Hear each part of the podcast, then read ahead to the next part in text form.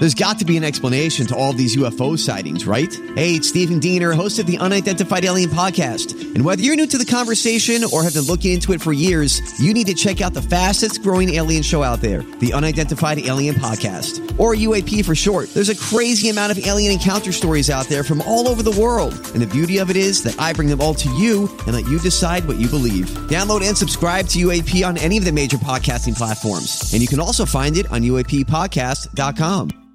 Hi, everybody. This is Adriana Trigiani. I'm the host of You Are What You Read. I have the privilege of interviewing luminaries of our times about the books that shaped them from childhood until now. We get everybody from Sarah Jessica Parker to Kristin Hannah, Mitch Albom, Susie Essman, Craig Ferguson, Rainn Wilson, Amor Towles, you name it, they come, they share. New episodes of You Are What You Read drop every Tuesday on Apple, Spotify, or any major streaming platform wherever you listen to your podcasts. Everybody, on the alert. Here goes. This is a My Talk Dirt Alert update. A quick look at what's happening in entertainment. So much dirt. On My Talk. My Talk. This is gonna be juicy. juicy. For Kate Middleton's first public appearance after giving birth earlier today, the Duchess chose yet another outfit that pays homage to her late mother in law, Princess Diana. Kate wore a bright red shift with a white lace collar and is strikingly similar to a dress that Diana wore back in 1983 during an official visit to Canada with Prince Charles. And this isn't the first time that Kate has paid tribute to Diana post delivery.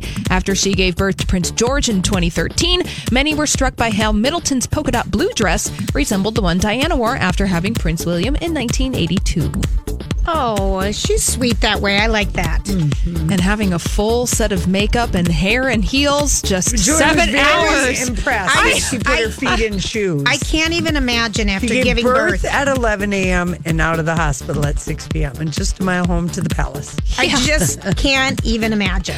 I think a lot of moms out there have the same feeling as you, Julia, today. Uh, the family of Avicii released a statement regarding the DJ's death on Friday at the age of 28. The family thanked fans from around the world for honoring him and wish for their continued privacy.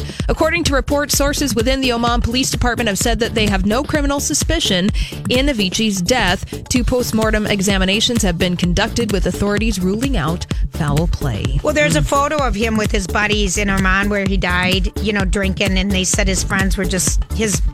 He'd battle alcoholism for a long time.